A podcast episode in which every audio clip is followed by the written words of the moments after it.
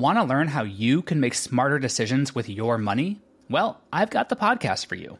I'm Sean Pyles, and I host NerdWallet's Smart Money Podcast.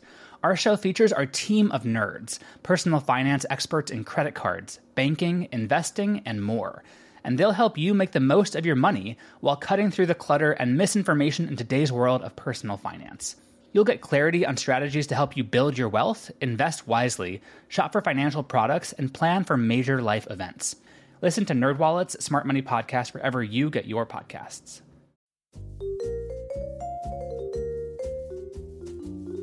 Do you love history but hate when it's stuffy and boring? Well, look no further and join me, Katie Charlwood, your friendly neighbourhood social scientist and reader of books, as I delve into unsolved historical mysteries, murders by gaslight, and of course, women who have been misrepresented through all time. On Who Did What Now, the history podcast that's not your history class. Listen wherever you get your podcasts.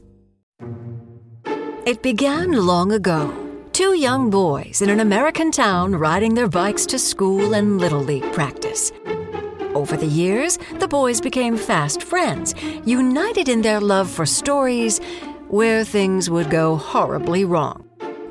Pour yourself a strong beverage and buckle up. You're in the shallow end with Schnebley and Toth. It's episode 64 of The Shallow End with Schnebley and Toth. Um, Is it 64 or 65? I think. Well, geez, did I did I misspeak? You know what? it's episode 65 of The Shallow End with Schnebley and Toth. I was a week behind. I'm going to blame air travel, JG. It's jet lag. I'm coming to you from the swanky uh, Stillwater, Minnesota studios of The Shallow End. I don't think people realize it, but we have studios all over the world. It's a international conglomerate. So this week I'm recording from our Stillwater, Minnesota studios. And uh, I came here uh, last week with my wife, who is from the Twin Cities, and we went to the Minnesota State Fair, which I had heard for many years is one of the biggest state fairs in the country. And indeed, I was bowled over by just how big this is. It's like over a hundred thousand people Whoa. a day. It's absolutely nuts. Do they have stuff like fried Oreos and things like that? Because I'm in. buddy, the amount of fried food, fried every picture anything and they will fry it. What about a Nike sneaker? If I had stayed longer, I probably could have found a deep fried Nike, probably several. Here's the Air Jordan model, here's the LeBron Ah, James sure, model. yeah. Everywhere you look, there's every different kind of fair food you can think of. So, about halfway through the afternoon, I looked up and realized that we were at the Cream Puff Hut. And I thought, well, I loves me a good cream puff. I think a vanilla cream puff would be just just the thing for a man's hunger at 3:30 in the afternoon. And and let me just point out too that a cream puff never tastes better than when consumed in a hut. or directly outside thereof. Yes. So it's a, that's a bit of a line. It was maybe a 5-minute wait. You know, I'm I'm going to say there were 10, 12 people in front of us and the line is slowly snaking up to the to the counter. And there's a guy by himself in in front of Nancy and me. and you know what you're you're going to get. I mean, there's a giant menu board that says menu colon cream puffs, and then underneath that chocolate, vanilla, strawberry. Ah. So it's a rather limited menu, but it's a very specific menu, and you've got minutes and minutes to stare at the words cream puffs, uh-huh. chocolate, vanilla, strawberry. But sure enough, there's a shallow end moment in all of our lives. And this guy in front of us now gets up to the counter and he looks up at the sign and finally goes, Ah, boy, I don't know. and I thought, you gotta be freaking kidding me, dude. it's not it's not a difficult choice. it's chocolate, vanilla, or strawberry. And so uh, even the guy behind the cash register sort of rolled his eyes at me like, what about the menu is not clear yeah, here? Yeah. Did he end up ordering a hot dog? He, he probably, I think he wanted a, a deep fried Nike tennis shoe. okay. All right. Therein lay all the uh, the confusion and, Mm-hmm. and chaos. But I was very proud because I ordered my vanilla cream puff and was away from the counter in about 10.3 seconds. And I muttered to Nancy under my breath, Now that's how you order a freaking cream puff. Yeah. kind of like the Soup Nazi episode from Seinfeld. exactly. you know what you want when you get up there, or, or you're doomed. Place your order and step aside.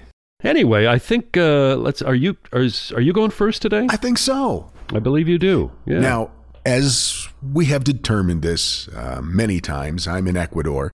So I thought it would be interesting to scour some of the South American news sites to see if I could find anything in this part of the world that would qualify as a shallow end moment. And guess what, my friend?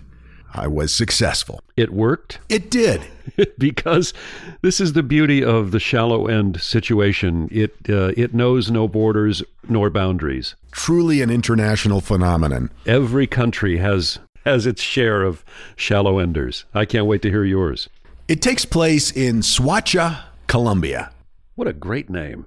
It's spelled S O A C H A, Soacha. Soacha. Soacha, Colombia. It's a lively enclave nestled in the heart of Colombia, with its bustling marketplaces filled with the vibrant colors of fresh produce, fervent merchants haggling with the same passion that they reserve for their football matches, and the ever present hum of life in all its unscripted glory. But we're going to sprinkle in a little zest to this already flavorful mix. Enter oh, I love this. stage left, if you will, our two, well, innovative patrol officers. These two were aspiring for a bit more than just being a police officer. They had an entrepreneurial flair to them. Now, Hollywood's crime dramas, with their rehearsed lines and predictable plots, pale in comparison to what happens here. The real drama, the unscripted kind with misguided ingenuity, is about to unfold right before our eyes in this quaint little town Of Soacha. of Soacha. Imagine, if you will, a leisurely walk down Soacha's cobblestone, sun kissed lanes, and picture vibrant stalls overflowing with nature's bounty plump tomatoes, ripe avocados, perhaps, you know, a sneaky kid trying to grab a grape or two from a nearby vendor, and of course, the intoxicating aroma of freshly brewed Colombian coffee. Delicious. Now, as you meander, you can't help but get lost amidst the gleam of handcrafted trinkets and the whispered secrets of age old recipes that have been passed down for generations. But amidst this idyllic setting, here, here's the plot twist I'm ready for it. enter our protagonists, Plural. Or should we say, the market's self appointed tax collectors. These two local police officers, yeah, you see where this is going? I think I think I get an idea. these officers uh, weren't your average duty bound police officers. No, these men were filled with ambition, swagger, and a questionable moral compass. with a glint in their eyes, the dynamic duo navigated the throngs, approaching various merchants. Now, I wasn't there, but I can almost hear their rehearsed gravita in their voices. And hey, we got a deal for you. Uh, proposition. It's a, a tantalizing offer for the safety of a vendor. Uh, but the catch, of course, is that uh, this is not your granddad's protection racket. It's been modernized from the um, age old hustle. It's much more 2023. In the world of Netflix and Spotify, our officers have rolled out their premium, platinum, or whatever you want to call it, uh, protection subscription. One neat 2 million peso payment. It's a lifetime subscription. Oh, okay. 2 million pesos. One and done. Yep, one and done. Now, the vendor had been targeted specifically by these officers because he had a criminal record and they knew he didn't want to go back to jail. Of course not. So, but he was still more attuned to the traditional commerce and, and, and less to the nuances of extortion as a service. Uh, he couldn't quite gather the money together. So instead of a courteous pop up notification or a gentle nudge, he found himself enjoying the cold, uninviting ambience of the local police station. Uh, they took him in. Mm-hmm. Yet, In an unexpected turn of events, these two entrepreneurial officers, perhaps taking a leaf from a salesman's book, gave him a quote, discounted offer. a mere 500,000 pesos. So they came down 75%. Oh, that's quite a discount. The generosity of it all. Yeah. But they underestimated the merchant's resilience. Instead of uh, cowering, he chose to raise his voice against the injustice, uh, risking it all. For while the money they sought would have been a blow to his livelihood, the price of his silence, he felt, would have been greater. So he gathers up his courage and he approaches a different police station and he recounts this tale of extortion of threats masked as favors, and also the insidious subscription model that uh, the two police officers had constructed. Yeah. His testimony. Yeah, that's that's a gutsy thing to do because I think the fir- your first inclination would be, I'm going to report the police to the police, but uh, yeah, I I can't really imagine that that would end up going too well. But I'm getting ahead of your story. Uh, his testimony did shed light on the uh, two patrolmen, but also revealed uh, the depths to which they were willing to sink, using their very badges to extort local merchants and take advantage of the fact that uh, they had a criminal record and they knew that they didn't want to go to, back to jail for anything. So the sun was beginning to cast long shadows over Swatch's marketplace. And it bore witness to an unfolding drama that would soon become the stuff of local legend. Mm-hmm. In a carefully orchestrated operation, the police, armed with the merchant's damning testimony, had crafted a plan to catch these rogue officers in the act. Now, the stage was set, and all the players were unwittingly moving toward their cues. At the agreed upon time, as it approached, the marketplace's usual bustle and hustle took on a heightened tension because many of the merchants had been uh, made privy to what was going to happen. They exchanged subtle glances, their eyes darting to the entrance intermittently. Then, like wolves in sheep's clothing, the two police officers entered the scene clad in their uniforms. I'm sure they felt an invincibility typical of those unaware that their reckoning is nigh. As they approached the designated merchant to collect their ill gotten gains, the air grew thick with anticipation, and just as the bills were handed over, a shout echoed through the marketplace Police, stay where you are. But of, of course, it was in, you know, Spanish. Right. The patrolmen, with a look of shock on their faces, found themselves ensnared in the very trap they believed they had set for others. now, just when you think you've seen it all, life will throw you a curveball. Isn't that the truth? In the midst of being caught with their hands not only in the cookie jar, but basically the entire bakery, our two protagonists faced a dilemma of Shakespearean proportions. Where can I hide this money that I'm holding in my hand? The officer, holding the wad of cash, thought. I know. I'll swallow it. Oh, no. Oh, no. For the most part, the idea of digesting our mistakes is uh, metaphorical. But for one of these intrepid officers, they took on a very, a very literal meaning. Perhaps he mistook the crisp bills for the latest diet trend, or perhaps he believed the old wives' tale that money, like celery, has negative calories when consumed. Regardless, in a fit of what could only be described as gastronomic depression, down went the evidence. Now, I wonder how that tasted. Yeah, I was just thinking that can't that can't taste at all good. Probably had a little bitter aftertaste of impending doom. Here's where it gets funny. The money gets caught in his throat and he begins to choke on it. All the while insisting he's innocent. and there's a there's a video of him going and then in Spanish insisting that he did nothing wrong. Of course. Indeed, while, the mo- while most of us have heard tales of money burning holes in our pockets, this was a first money potentially perforating a stomach lining. um, did he think that this was somehow a substitute for dietary fiber? Uh, or, or was he just trying to support the economy? It's unclear, Linz. So now enter Carlos Manuel Silva, the director of the prosecutor's office. And one can't help but imagine the look on his face when he was presented with this case. Silva revealed that the officers had ingested, or the officer, only one of them did, Right. a 100,000 peso bill and eight additional 50,000 peso bills, totaling one half million pesos, and added, quote, the material with which the bills are made is a strong material and not easily digested. Oh, God. In the dimly lit corners of a medical facility, our our two once proud officers now find themselves trading their shiny badges and patrol car seats for hospital beds and concerned glances from nurses.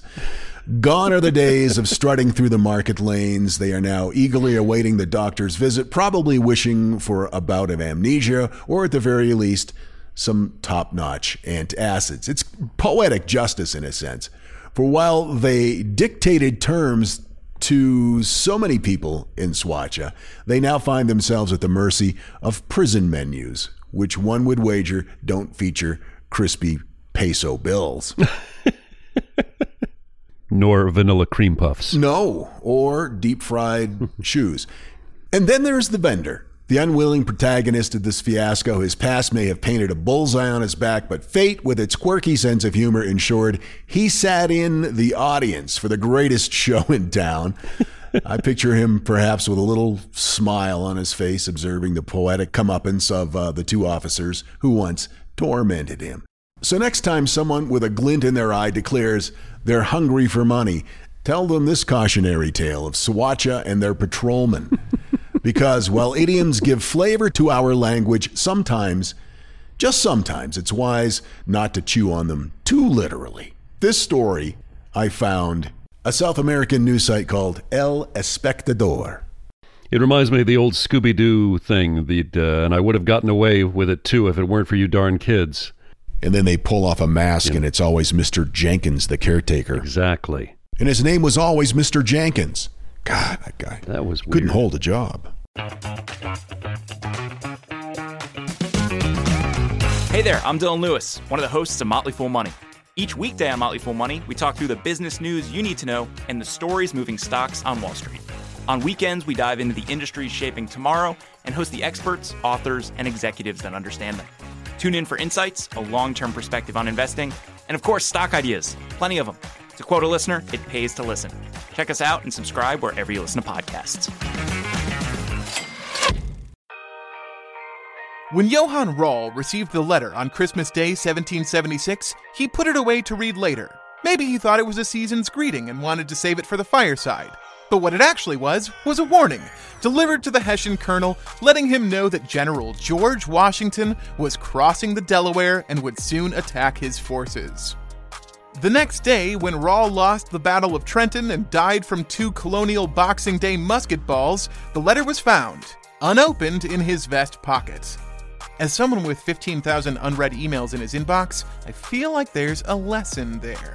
Oh well, this is The Constant, a history of getting things wrong. I'm Mark Chrisler. Every episode, we look at the bad ideas, mistakes, and accidents that misshaped our world. Find us at constantpodcast.com or wherever you get your podcasts.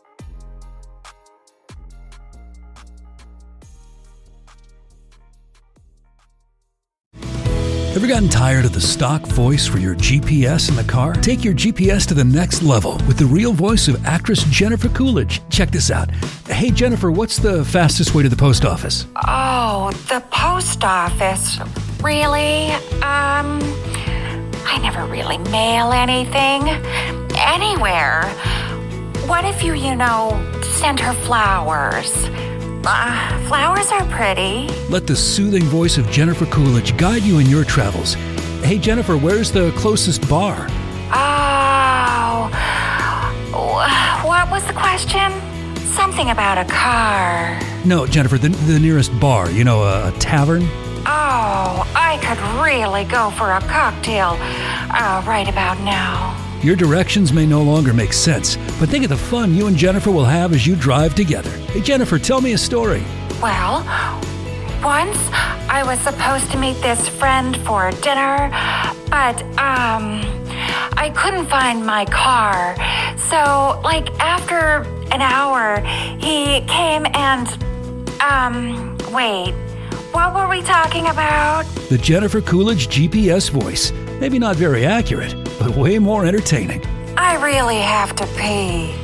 Like, real bad. Celebrity voice impersonated. Our email address is lifeguard at shallowendpodcast.com. And normally I would, uh, I would read a listener email at this point.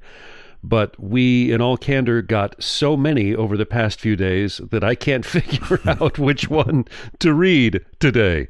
So I will, uh, I will have maybe next week. I will read two after I get a chance to go to go through them. But people have been uh, very, very prolific and productive in sending us emails, and I just wanted to thank everybody for sending in emails, story suggestions, questions, comments to lifeguard at shallowendpodcast.com. We read every single one, and as I said, this week there were so many that it was actually um, an embarrassment of riches. when you send us so many emails, and then you expect us to choose just one. It's like asking us to to decide which child of ours is our favorite. Yes.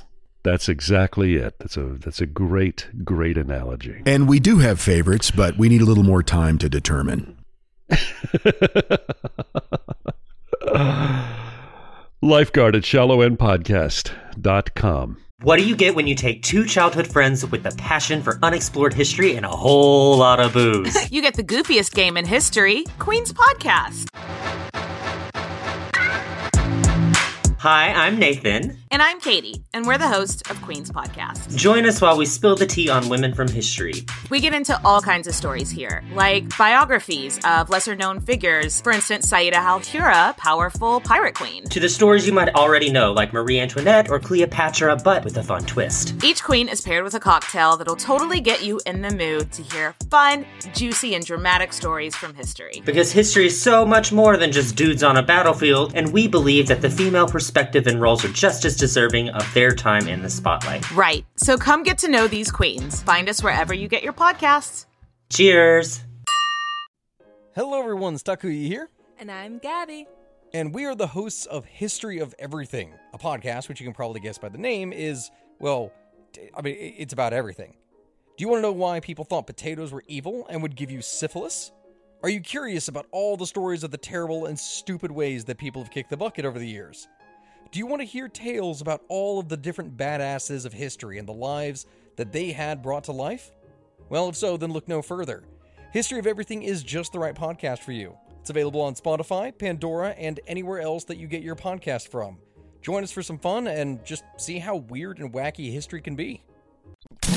You're in the shallow end with Schnebley and Toth. This is an interesting story this week, JG, and I actually debated whether or not to do it. But in doing more and more research, I thought it was it was a good thing to uh, to call to call out. Okay, and I think you'll see you'll see why in a, in a minute when I sort of back into the story. I've always been fascinated by well, you and I have have, have a shared fascination with World War II. Yes, and with s- stories and and visiting battlefields and uh, uh, just everything that went into one of the most horrific episodes probably in human history, uh, and some amazing stories, you know, of of the human spirit and and triumph and and overcoming incredible incredible obstacles, and then obviously some very very dark mm. uh, stories that uh, that have emerged as as well. One of those is a very famous story about General Dwight D. Eisenhower um, upon coming into the Ohrdruf concentration camp in Germany, uh, just behind the soldiers that that liberated it, the Allied Expeditionary Forces in Europe, and he was looking around and completely understandably overwhelmed by everything that he saw in front of him and reportedly said to somebody or maybe nobody in particular i want uh, film and still photos taken of everything you see here because someday the day will come when some son of a bitch says this never happened. Right, right. And I remember hearing that story as a kid and thinking, how could you how could you think how could you think that that didn't happen? And mm. lo and behold, here we are in 2023 with some very high visibility people claiming the Holocaust never happened. Um, probably one of the most best known is a, a guy named Nick Fuentes, uh, who you know has been on on news for various reasons and actually had his YouTube channel suspended in 2020 for violating YouTube's hate speech policy. But this brings us to uh, one of the one of the more odd and uh, and believe it or not, comical stories in terms of shallow end moments. Uh, and it actually happened just a few weeks ago up in the Bay Area. And uh, a shout out to my good pal John Oddie for sending me this. And actually, John was the first of several listeners who who said, "Hey, this this would be an interesting story." There is a uh, an MMA fighter uh, who is Israeli, uh, and his name is Natan Levy. And Levy has mocked Nick Fuentes, the Holocaust denier, and in fact uh, posted a uh, uh, a shirtless photo uh, of of himself, and not surprisingly, Nick Fuentes had has some followers, people who believe in in all these things that that Nick Fuentes has said.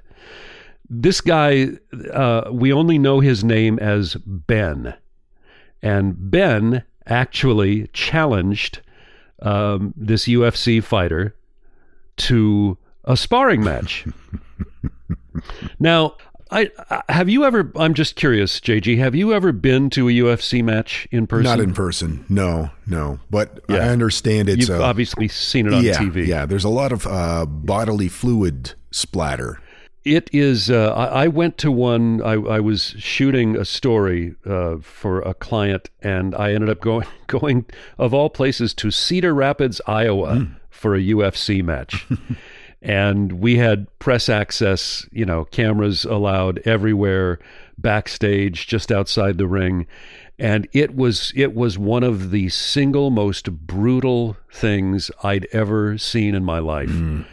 And interviewing these guys, these fighters, before and after matches, uh, seeing them the next morning, you know, barely able to walk out of the hotel lobby to, to make their to make their flight back to wherever. It's just I can't even describe what it's like to to witness these these guys go at it, you know, in the octagon.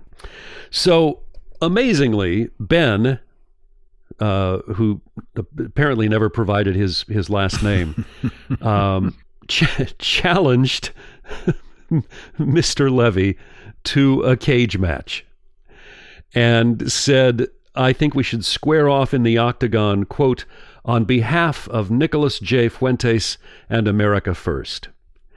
And Levy actually didn't think Ben was very serious about it because if you know anything about these about these guys, I mean they are they are beasts. Yeah. They are stronger than sin and and they they could literally beat you to death with their with their bare hands. But Ben was apparently serious about this. You know, I, I actually I misspoke when I said this this took place in the Bay Area. It took it took place in Las Vegas, and okay. uh, so so uh, Natan Levy says to Ben, "Hey, listen, I I think you're going to get your ass kicked, but uh, you know, yeah, you want to come here, you can you can sign some paperwork and uh, and we'll go at it." Well, much to his surprise, Ben was serious about it. They, they keep exchanging texts back and forth. And just two days later, Ben arrives at the Xtreme Couture Gym in Vegas, and he signed all the paperwork, you know, waiving uh, any any damage, uh, any any injuries, and I'm I'm doing this on my own, and uh, and I'm not being forced into it, and I fully accept the fact that there is a huge physical risk to this to this thing. So um, he says, uh, Ben said, I saw one of uh, Natan Levy's posts on Twitter. It was critical of somebody who associates himself with America First and the political values that I found that I value. As a defender of that, this is Ben, and a former martial arts experienced trained person myself, I just thought it would be fun to come and spar. Mm-hmm. So, Mm-hmm. so before the two even step inside the octagon, Levy, the fighter, asks Ben why he was supposedly, quote, talking S about the Jews on Twitter, unquote. He also confronts Ben about Ben's allegiance to Nick Fuentes. Ben says, quote, I think because what he says is right. So Levy, the fighter, is quick to point out that Fuentes adamantly denies the Holocaust. And Ben stands firm and says, Well, I actually think he's more of a revisionist, which I thought was an, an interesting way to, to say, to say, you know, you- you're a Holocaust denier. So Levy immediately asks, Well, like what?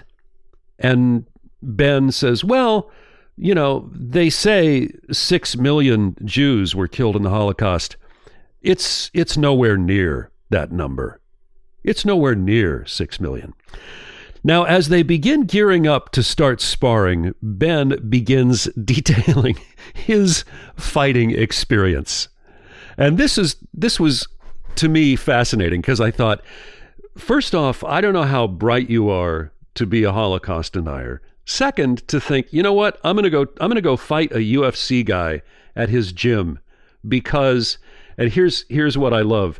He says he's practiced karate and taekwondo for 8 years and even though he had never been in the octagon before, he said to, to Natan Levy, but I did play UFC 4, the video game, a lot. Ah, okay.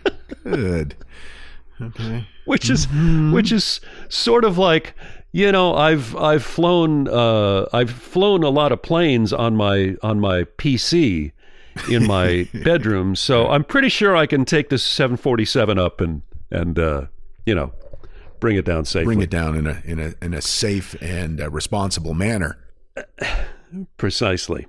So Levy's listening to this and kind of nodding and finally says, Okay, I promise not to hurt you too bad. And then says, But a lesson needs to be taught here about trolling. Mm-hmm. Education is painful sometimes and promised a classic case of, quote, F around and find out. well, and this is all on on YouTube. You can actually see the entire match in quotes on YouTube and see exactly what Ben had put himself into. And it's really important to point out that that that's exactly what happened. Nobody twisted Ben's arm to do this. It was his idea. He thought this is going to be a great idea. I'm going to go take on this this Natan Levy guy and and show him what's what. Well, it didn't take long to establish that Ben is out of place because Levy immediately starts landing kicks to the body and punches to the face at will. Hmm. And then instantly takes Ben down to the mat and puts him in a what they call a submission hold as everyone in the gym is cheering Levy on. Ben attempts to tap out. Levy continues the hold. The two get back on their feet, but Levy quickly takes him down again and lands numerous punches to the face and the body. And during during this beatdown, Ben says, "I'm sorry." Out loud to the amusement of the spectators. so, not long after that round, Ben gets in front of the camera, and sure enough, his tune has suddenly changed. Hmm. And he looks to the camera and he says, Yeah, six million Jews were killed in the Holocaust. I guess I need to be more well researched, which I thought was an interesting, interesting term. Levy tells Ben that this time the beatdown wasn't that painful, but the next time he trolls online in defense of Nick Fuentes, it's going to be a hell of a lot worse. Oof. Now, normally, I'm not the kind of guy who uh, thinks that the best way to settle an issue is with violence, but in this case, he he signed up for this. He brought this on himself. Yeah, yeah. That's that to me is is the real shallow end part of Yeah. this is that is the Ben could have just left well enough alone, but to go out of his way to say to Natan Levy, "Hey, I want to come and spar with you because I don't like I don't like the smack you're talking about Nick Fuentes." I think. Hmm. Yeah, I think most of us would have thought, you know, if you taunt the badger, you're going to lose a limb. If you poke the bear with a stick, something bad is going to happen. And indeed, that's precisely what happened. Yeah. Yeah. So, wow. Wow. add to our long list of things we've cautioned listeners not to do: don't rob banks. Um, don't uh, yeah, don't don't rob anybody. Don't light things on fire, and for God's sake, don't challenge a UFC fighter to a cage match because it's not going to end well. Unless you are, in fact, a UFC fighter yourself. Yeah, that's very, very different. Then you're in the club and you're a professional right. and Yeah. you know what you're doing. Part of the fraternity. You know what you're doing. Yeah. Again, our email address is lifeguard at shallowendpodcast.com. We're going to be swimming in viewer emails, uh, listener emails, subscriber emails next week. Appreciate you putting up with the uh, change in the regular format due to me being, well, actually, I'm a little hungover from all those vanilla cream well, puffs. yeah, you get that sugar crash going. That's nasty business. That'll take it out on a man, believe me. I hope if I ever meet Natan Levy, the UFC fighter, that rather than challenge him to a cage match, I can just hand him a bag of fresh cream puffs and say, "Here's a little something for you, Nick." Yeah, there you go. Enjoy. Thanks for hanging out with us, you guys. It's always important to remember to make good choices. Because your life, and maybe even your cream puffs, could depend on it. So concludes another episode of The Shallow End with Schnebley and Toff. We thank you for listening. Oh, be a dear, would you? Please subscribe to this podcast, give these boys a five star rating, and think of something nice to say, even if you have to make something up. And visit us online at shallowendpodcast.com. Okay, gotta go.